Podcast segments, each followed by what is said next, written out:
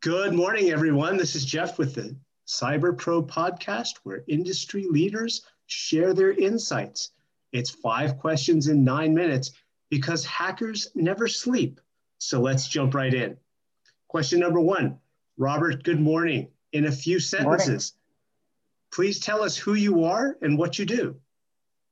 Uh, my name is Robert Thomas. I am a retired US government intelligence officer. I spent about half my life living outside of the US in little places where a bar of soap is a major medical miracle. Currently, I manage the uh, 180A consulting company. We're a boutique cybersecurity firm. We have customers all over the United States. As a matter of fact, we're uh, kicking off an engagement with the state of Mississippi to take over cybersecurity for their healthcare network as of the 20th of this month. Very excited about that.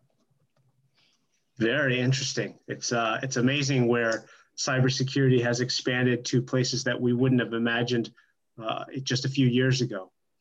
Uh, question Absolutely. number two. Yeah. Question number two What is the best thing about uh, being an entrepreneur and being a cybersecurity professional during these unprecedented times? Uh, well, in my opinion, the best thing about being a cybersecurity professional, obviously, I've been around the business for a while, have a little gray hair, but is the ability to mentor and bring new folks into the industry. That's that's really what what gets me out of bed in the morning. It's funny, I have a, a bunch of folks who I have brought into the business 20, 25, 30 years ago, who I'm still in contact with today, who are now leaders in their niches in the industry couldn't have put it any better. It's a it's a it's a it's a branch of uh, specialty where only now I think we're starting to standardize things, and even though we are starting to standardize things, uh, that changes very quickly, and what we feel is a standard goes out the window uh, almost weekly. So absolutely, uh, yeah, mentorship is so important. Um, and on that question number three, we hear from other cyber industry leaders that security is not only a top concern today, but only getting bigger. Uh, tell us what that means to you. Uh, it means that, that uh, cybersecurity professionals can no longer afford to geek out. We need to be key players on the business side of the house.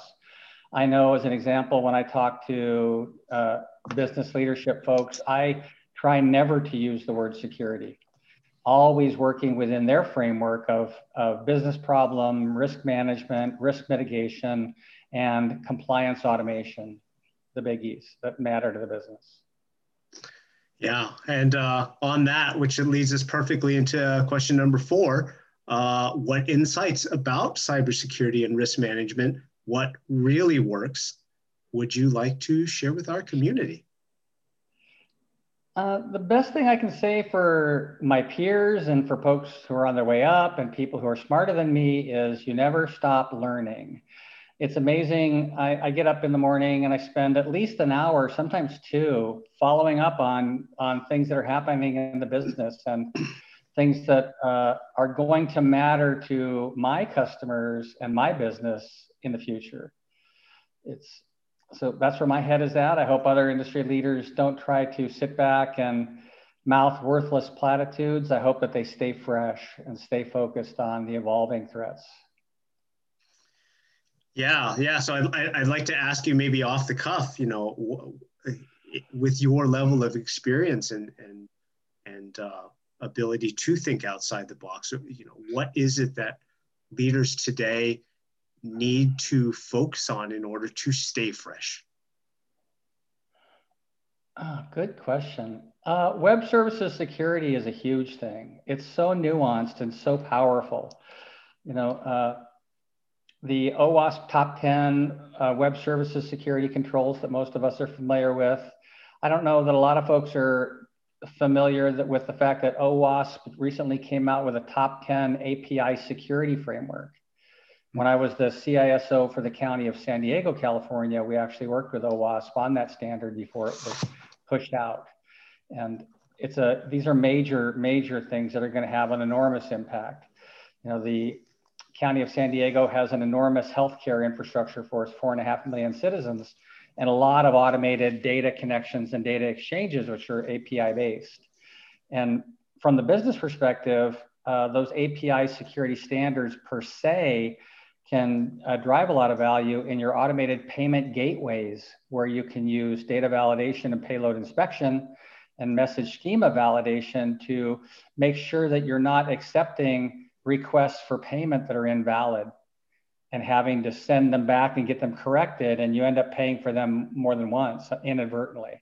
So there's a lot of business value that is not pure play security stuff that can really help the business if you're if you're focusing on business problems and not focusing on our shiny technology. That's a very good uh, perspective of, of looking at things. Sometimes what we think is directly in front of us, and the most important thing is not always the most important thing. So uh, I appreciate that that uh, perspective. Thank you. Uh, and question number five, our fun question. Um, what is your favorite piece, and you've been thinking about it because you're laughing, of retro technology that makes you smile? Boy, my favorite piece of retro technology, I have two actually. The uh, 3COM 3C509 Ethernet card.